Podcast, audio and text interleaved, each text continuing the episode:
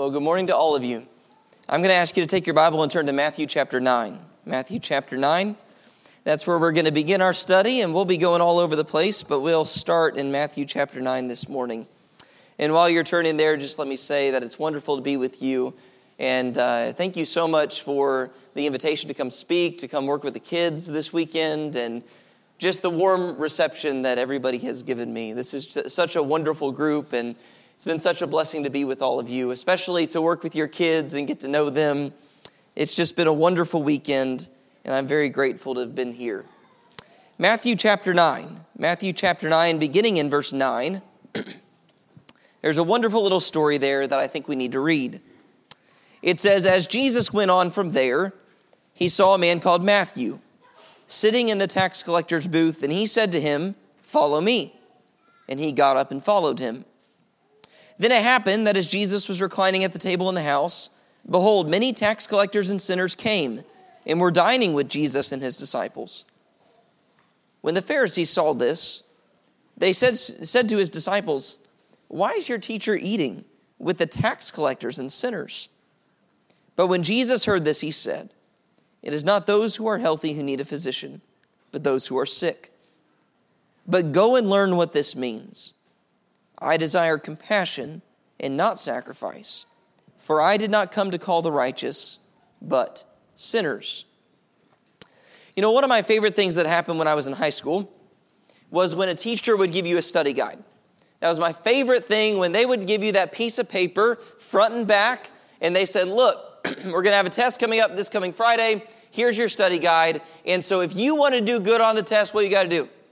Just know just know what's on this study guide. If you know exactly what's on this study guide, then you should never have any problem at all. You should be able to pass the test just fine. Now, sometimes they were dirty, rotten liars, and that wasn't true.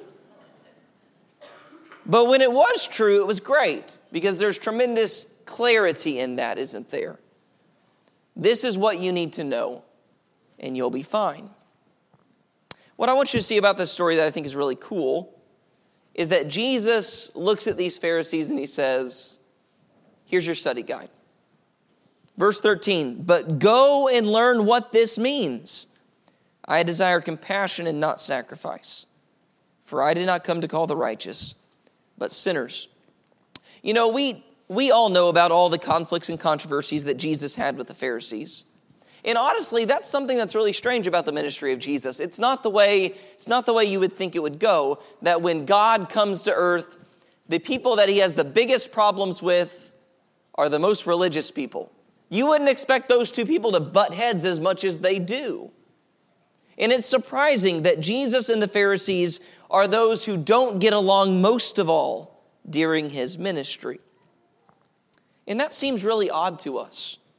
But what we see here in Matthew chapter 9 is that Jesus, he at least helps us see if it's not the whole answer, it's a big chunk of the answer of why the Son of God has such a problem with the most religious people of the day. And the reason why is that they didn't know what this meant. I desire compassion and not sacrifice. It's interesting, if you turn a couple chapters over to Matthew, Matthew chapter 12, you'll see him reiterate this truth. It's actually kind of funny. You have that little episode in Matthew chapter 12 where they're picking heads of grain on the Sabbath day. And so the Pharisees get mad at Jesus, his disciples. And then Jesus says this in verse 7 But if you had known what this means, I, I desire compassion and not a sacrifice, you would not have condemned the innocent. So three chapters later, he says, Hey, we still have a problem. You know why? You didn't do what I told you to do. You didn't go reference the study guide and learn what this means. And so Jesus is saying if you want to get on the same page as the Son of God, then one thing you definitely need to understand is what that powerful phrase means I desire compassion and not sacrifice. That phrase, that teaching, shows us something fundamental about God Himself. It helps us understand, ultimately, deep down, what God's desire is and what He really wants from you and me. And so, what I want to do this morning is I want to do what the Pharisees never do, never did. I want to take their study guide, and I want us to go and learn what that means, so that we can understand what God really wants from us, so that we can understand this fundamental truth about what God truly desires out of each and every one of us. So, one thing that I want you to appreciate is that this is going to take us all the way back into the Old Testament. If you look at Matthew 9 and Matthew 12, when you look at that phrase, you'll notice it's probably in all caps in your Bible. It's probably quoted in your Bible because Jesus, when he says that, he's quoting from the Old Testament. And he's quoting from the Old Testament book of Hosea. So if you'll go there with me, Hosea chapter 5 is where we're going to start. Hosea is one of those minor prophets one of those books that we don't study that often. It's in one of those hard places to find in your Bible. But Hosea chapter 5 is where, is where we're going to start. And this phrase really comes from a, from a verse in Hosea chapter 6. But what, I want you to see about this, uh, this comment in the book of Hosea is that for the first five chapters, it's, it's, it's a really dark book that for the first five chapters of Hosea, the prophet is pronouncing doom and gloom upon the people because they have been unfaithful to the Lord, and God is telling them that serious judgment is coming because they haven't been faithful. So he says this in verse 14 For I will be like a lion to Ephraim, and like a young lion to the house of Judah. I, even I, will tear to pieces and go away. I will carry away, and there will be none to deliver. I will go away and return to my place until they acknowledge their guilt and seek my face. In their affliction, they will earnestly seek me. And so God looks at the people and he says, Look, you guys have been unfaithful to me. You have not been doing what I've been asking you to do. And for that reason, I'm going to be like a lion to you. He says, I'm going to rip you up. And then the people respond at the beginning of chapter 6. Listen to what they say Come, let us return to the Lord. For he has torn us, but he will heal us. He has wounded us, but he will bandage us.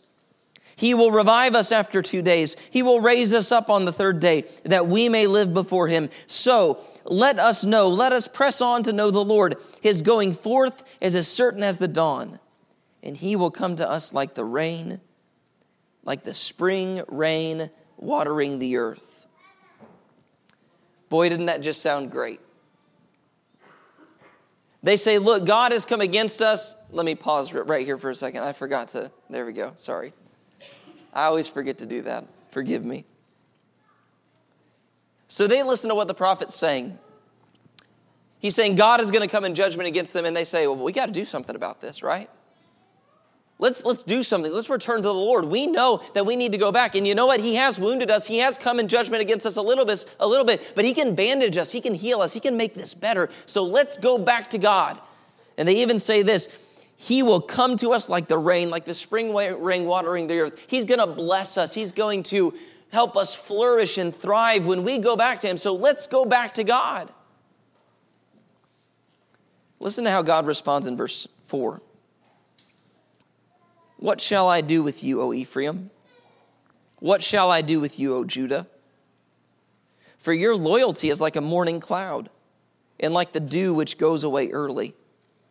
Therefore, I have hewn them in pieces by the prophets. I have slain them by the words of my mouth. And the judgments on you are like the light that goes forth. For I delight in loyalty rather than sacrifice, and in the knowledge of God rather than burnt offerings.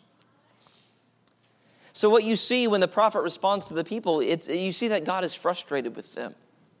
He says, Look, you say you're going to come back to me. You say you're going to renew this relationship with me and everything's going to be good again. But, but you know what? You, you say God's going to come to us like the spring showers. Well, I'll take your water metaphor. You know what you're like? You're like morning dew. you're there for a minute and then you're, you're gone. You just evaporate. And so you say you're going to come back to me. You say you're going to be faithful to me. You say you're going to be committed to me in our relationship together, but it never sticks. It never lasts. He sounds like a frustrated parent. What am I going to do with you? Because your loyalty is like the dew of the earth, it goes away early.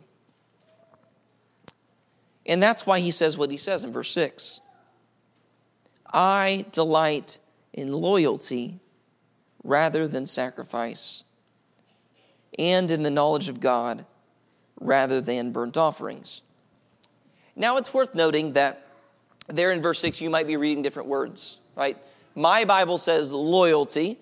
Your Bible may say something like faithfulness. And those words are different than the words that you see in the New Testament when Jesus quotes it, right? Because what word did we have in the New Testament in Matthew 9? The word compassion. And you might have had a word like mercy. So we got all these different words flying around with this same quote, and it's worth wondering what exactly is going on with that. The truth is that that word in Hosea 6 and verse 6, I delight in loyalty, is one of the most beautiful words in the Hebrew language. And the reason why it's translated in so many different words is because it's hard to capture that idea with just one English word. And so the idea there is the Hebrew word hesed, which you might have heard of before, which speaks to a covenant loving relationship that God wants to have with his people. And so the translators translate in all those different ways because all of those different words are aspects of what that word hesed means, right? It involves loyalty, it involves faithfulness, it involves mercy and compassion and love and all of those wonderful things. But that's what I want you to understand. And for, for our purposes, let's go ahead and say, I desire faithfulness because that's what he's getting after in this passage. But you need to understand that what God is saying to his people here in Hosea chapter 6 and verse 6 is, What I really want from you is a loving covenant relationship that we really honor. I want you to be faithful to our relationship. I desire faithfulness more than sacrifice. And so you might read that and you might think, well, what is God saying here? Is he saying that he didn't like sacrifices? Because I, I did my Bible reading this year and I actually made it through Exodus and Leviticus, and I know how much he likes when we kill animals. Like, he likes sacrifices, right? And he does. The point isn't that God doesn't like when you offer an animal to him. The, uh, the point of this is that sacrifice is no substitute for loyalty that sacrifices, in right sacrifices, they are an outgrowth of something else that God really wants. What God wants more than anything else is for us to honor the covenant relationship we have with Him, to love Him enough to keep His commandments. Sacrifice, just offering up a bunch of animals, that's no substitute for faithfulness to God. You know, you can pull that idea out of the Bible and you put it in your daily life, and it becomes very, very, very, very, very, very, very, very, very clear very fast, right? So imagine you had a husband, right? And he just showered his wife with blessings, right? So every single day, every Monday he brings chocolates, every Tuesday he brings Twizzlers, every Wednesday he brings concert tickets, every Thursday and Friday he brings flowers, whatever flower she loves the most and he just showers her with gifts and gives her all of this stuff. But after he brings those flowers on Friday, he immediately leaves the house. He goes out and he sleeps with another woman. And he does this every single week. What's his wife going to say eventually? I don't care about the chocolates. I don't care about the flowers. I don't care about what you buy me and what you bring me. I don't care about any of that because what really matters to me is that you are faithful to our marriage relationship. Your sacrifices, your gifts, the things you buy for me, that's no substitute for you being faithful to our marriage. And that's the point that God is making in Hosea chapter 6. Actually, that's the point he's making in the entire book of Hosea because remember what he makes Hosea do as a, as a symbol to the people. He makes, he makes Hosea marry a prostitute so the people can understand how God feels about their relationship. He says, I feel like a husband and you are my unfaithful wife. You need to understand that your sacrifices are no substitute for your loyalty because what I want more than anything else is for you to be faithful to the covenant relationship we have together. If you really want to love God, you honor your covenant with Him. You're faithful to him. Like a husband and a wife ought to be faithful to one another. The really cool thing about this is that you can see this not only in the book of Hosea, but you see this in all kinds of other places throughout Scripture. The truth is that God has been telling us this for centuries. He's been screaming it at us. And so go with me a little bit further back in your Bible. Go with me to 1 Samuel chapter 15, and we'll see this idea again. All the way back in 1 Samuel chapter 15, we are here in the reign of King Saul. And you'll remember how this story goes in 1 Samuel chapter 15, right? Samuel tells Saul, I want, I, God wants you to go destroy the Amalekites. And he wants you to what? Utterly destroy everything. Kill everything. Don't save anything. Don't spare anything. I want you to destroy everything. And so Saul goes and he wins the battle and he kills a lot of stuff, but he doesn't keep the commandment of the Lord, does he? He keeps some of the nobles alive, he keeps the king alive, and he saves some of the animals, which is why when Samuel comes, he says, What's this bleating of sheep that I hear? And Saul makes all kinds of excuses. But do you remember one of the excuses that he makes? Oh, we saved these animals. Why? We were going to sacrifice them to God. Isn't that good? You remember what Samuel says? Verse 22 Has the Lord as much delight in burnt offerings and sacrifices as in obeying the voice of the Lord? Behold, to obey is better than sacrifice, and to heed than the fat of rams. For rebellion is as the sin of divination, and insubordination as iniquity and idolatry. Because you have rejected the word of the Lord, he has also rejected you from being king. There's the idea again. Do you see it? Has the Lord as much delight in burnt offerings and sacrifices as in obeying the voice of the Lord? Also, if you go back just a couple other chapters, we see this again in the life of Saul. You remember what happens in 1 Samuel chapter 13? This is his first mistake. You remember he's gathering at Mishmash. I don't know if that's the way you say it, but that's the way I'm going to say it. He's gathering at Mishmash, and the Philistines are gathering against him, and they're amassing this tremendous army, and Saul's people are going away. And so he's looking at the numbers here, and things aren't going well, and he's really, really, really scared. But he has this one solace that he knows Samuel said, I'm going to come in seven days and I'm going to offer a sacrifice before you go fight. Right? And so he feels good about that until seven days passes and Samuel hasn't shown up. And so look what happens in verse 8, 1 Samuel 13, verse 8. Now he waited seven days according to the appointed time set by Samuel, but Samuel did not come to Gilgal, and the people were scattering from him. So Saul said, Bring to me the burnt offering and the peace offerings. And he offered the burnt offering. And as soon as he finished offering the burnt offering, behold, Samuel came. And Samuel went out to meet him and to greet him. But Samuel said, What have you done? And Saul said, But because I saw that the people were scattering from me, and that you did not come within the appointed days, and that the Philistines were assembling at Mishmash, therefore I said, Now the Philistines will come against me at Gilgal, and I have not asked the favor of the Lord. So I forced myself, and I offered the burnt offering. Samuel said to Saul, You have acted foolishly. You have not kept the commandment of the Lord your God which he commanded you, for now the Lord would have established your kingdom over Israel forever. I don't know about you, but whenever I read that story, I always feel bad for Saul. Or at least I used to feel bad for Saul because I didn't think it was fair. Samuel said he was going to be there in seven days, and Samuel didn't show up. What's he supposed to do? Do you know what the point of that story is? The point of that story is it is better to go into battle having offered no sacrifice than to offer a sacrifice in a way that makes you be unfaithful to the commandment of God.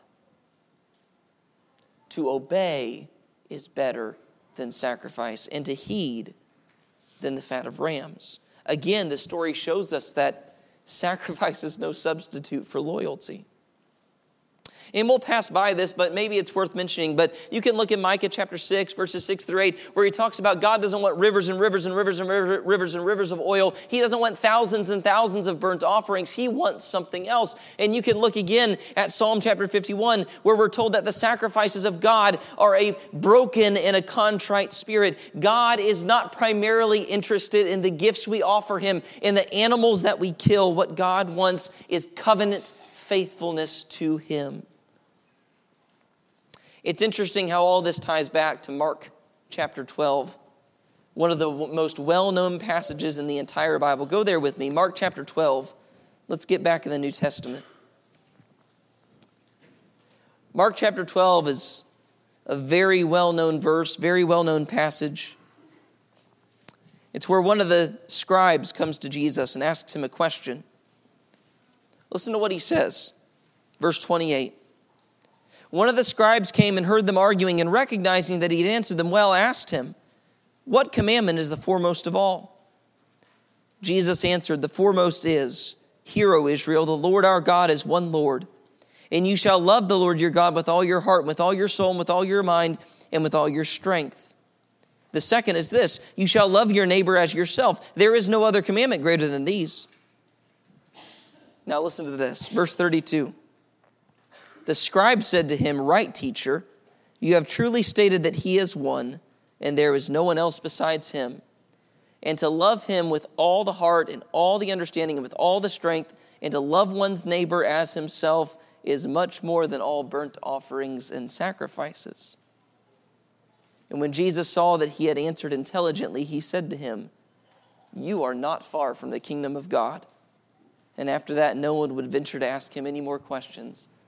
I love the way, I love the way that he responds. Jesus says, Hey, you're not far from the kingdom of God. Why? Because he gets it.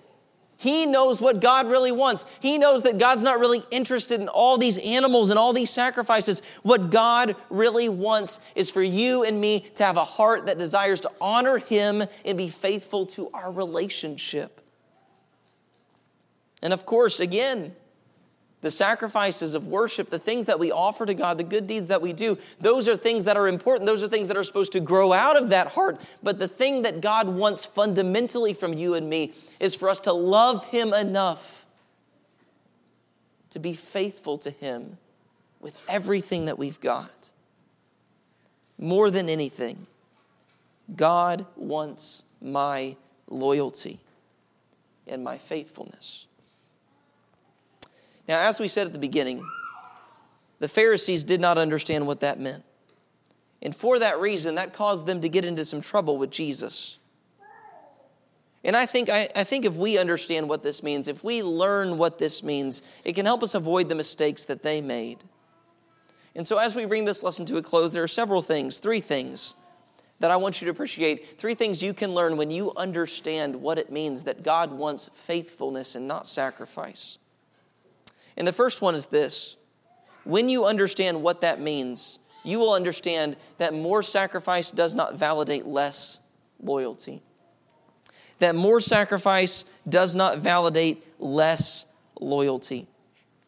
That was the mistake that Saul made. That was also the mistake that the Pharisees made. If you go to Matthew chapter 23, Matthew chapter 23, that's that famous passage where Jesus is pronouncing all of those woes against the Pharisees. And he says this in Matthew 23, verse 23 Woe to you, scribes and Pharisees, hypocrites! For you tithe mint and dill and cumin and have neglected the weightier provisions of the law, justice and mercy and faithfulness. But these are the things you should have done without neglecting the others. He says, Look, Pharisees, you tithe all this stuff in your herb garden, and that's great. Like, don't stop doing it. But guess what? If you're not faithful to me, if you neglect faithfulness, it doesn't matter how much you tithe. You could do 15%, 20%, 35%, 50%, 75% of your cumin you could give to God, and it doesn't make up for the fact that you aren't faithful. No amount of sacrifice makes up for disloyalty or unfaithfulness. This is something else that we see in Matthew 7 in verse, verses 21 through 23, that famous passage, right? That there will be many who say to me, Lord, Lord, did we not do this? Did we not do this? Did we not do this? All in your name. And yet I will say to them, What? Depart from me, you who practice lawlessness. That's a window to the future telling us on the judgment day there's going to be people who come to God who say, Look, I may have not have been that faithful to you, but look at all the stuff that I did. More sacrifice. More sacrifice does not validate less loyalty. And that is something that we ought to understand, and we will understand when we understand what this means. Consider this, secondly, though. It also teaches us that more rules don't make us more righteous. If you go back to Matthew chapter 12, we see that there. You know, that's the problem with what's going on in Matthew chapter 12. Some people try to look at this, look at this story where they're walking through the grain fields on the Sabbath And they try to make a point about it that Jesus doesn't care about small sins, right? He cares about the big stuff. You know, don't do the big stuff wrong. But, but this small stuff, like breaking the Sabbath, like he doesn't really care about that. That's not the point of this story at all. You know, you could read through the old law forwards and backwards and upside down, and you're never going to find that the disciples, when they walked through the grain fields on the Sabbath, did anything wrong against the law of God. What they violated was not Scripture, what they violated was a tradition, was another rule that the scribes and the Pharisees had made up and imposed upon men. And why did they do that? Because they thought more rules made them more righteous. The more we restrict you, the more we say you can't do that, you can't do that, you can't do that, you can't do that, the more we go beyond God's law, the better we are. The less we let people do, the more righteous we are. But what we see in this passage is that's not true at all. In fact, understand this, brothers and sisters, that when we take God's law and we paste rules onto it, it does not make us more righteous. You know what it does? It actually makes us less faithful. And so we need to remember what they did not remember that more rules do not make us more righteous. And finally, I want you to appreciate this. When we understand what this means, we'll see that more sin doesn't make us less loved. And that takes us back to Matthew chapter 9, where we started. When Jesus was spending all this time with the tax collectors and the Pharisees, these terribly wicked people, those people who thought that they were more righteous, those Pharisees, they were upset with Jesus. They thought this was scandalous. They thought this was wrong. This was terribly wicked that Jesus would spend his time with these ungodly people.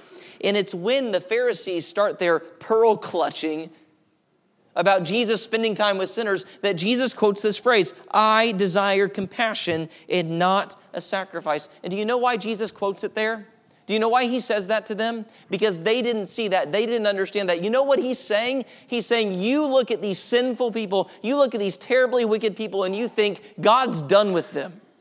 You think he doesn't care about them. You think he's not interested in them. But you know what? God desires compassion and not sacrifice. God desires faithfulness. And the reason why Jesus was attracted to these people was because that's the kind of heart they had.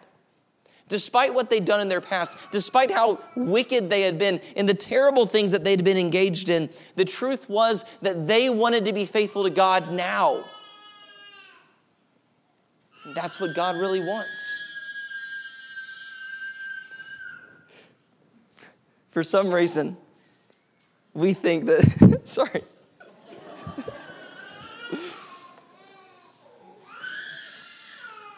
for some reason, we think that if Jesus came to earth, he would be most attracted to people who had the cleanest lives. That he would be most interested to the people who had the least amount of sins that they've committed in their entire lives. But that's not what interests him at all. Because the truth is, at the end of the day, there are no clean lives. And what Jesus was really attracted to more than anything else was repentance. What he was attracted to was when he found a heart that wanted to honor that covenant relationship, despite what they had been guilty of in the past. And that's why Jesus says what he says in Matthew 21. This is our last passage. Go with me there. Matthew chapter 21 verse 28, where Jesus says, He says one of the most outrageous things, at least by man's standards, that He ever says in the entire Gospels. Matthew 21, 28. But what do you think? A man had two sons, and he came to the first and said, Son, go work today in the vineyard. And he answered, I will not. But afterward he regretted it and went. The man came to the second and said the same thing, and he said, I will, sir, but he did not go. Which of the two did the will of his father? They said, The first. Jesus said to them, Truly I say to you, that the tax collectors and prostitutes will get into the kingdom of God before you. What an amazing statement. That tax collectors and prostitutes are going to go to heaven before the religious elite. You know, we try to make spiritual calculations believing that some people are better than others, some people are worse sinners than others. And Jesus says that math doesn't work, that doesn't compute. The truth is, the truth is what God is really looking for, he's looking at your heart he's looking at whether or not you really want to be faithful to him. Because that's what he really wants. Faithfulness, not sacrifice. And so I hope that you'll understand that if you're sitting here this morning and you feel like God's done with you, and you feel like the life that you lived hasn't been good enough, it hasn't, by the way, but none of ours has. If you feel like he's done with you, if you, like, if you feel like he's cut you off, if you feel like your life has been too wicked, if you feel like he's not interested in you at all, you need to remember that what God really wants is faithfulness, not sacrifice. And that if you have that kind of heart where you truly are ready to come to Him, you truly are ready to give your life to Him, and not be like the morning dew, which passes away early, but to really give the rest of your life to Jesus and be committed to this. It's a wonderful relationship that you have. Then He's ready to take you. And so, if you need to do anything about that, if you need to come back and confess some sin, if you need to be baptized into Christ for the remission of your sins so that you can have that relationship with Him, then we can help you do that if you'll come to the front while we stand and while we sing.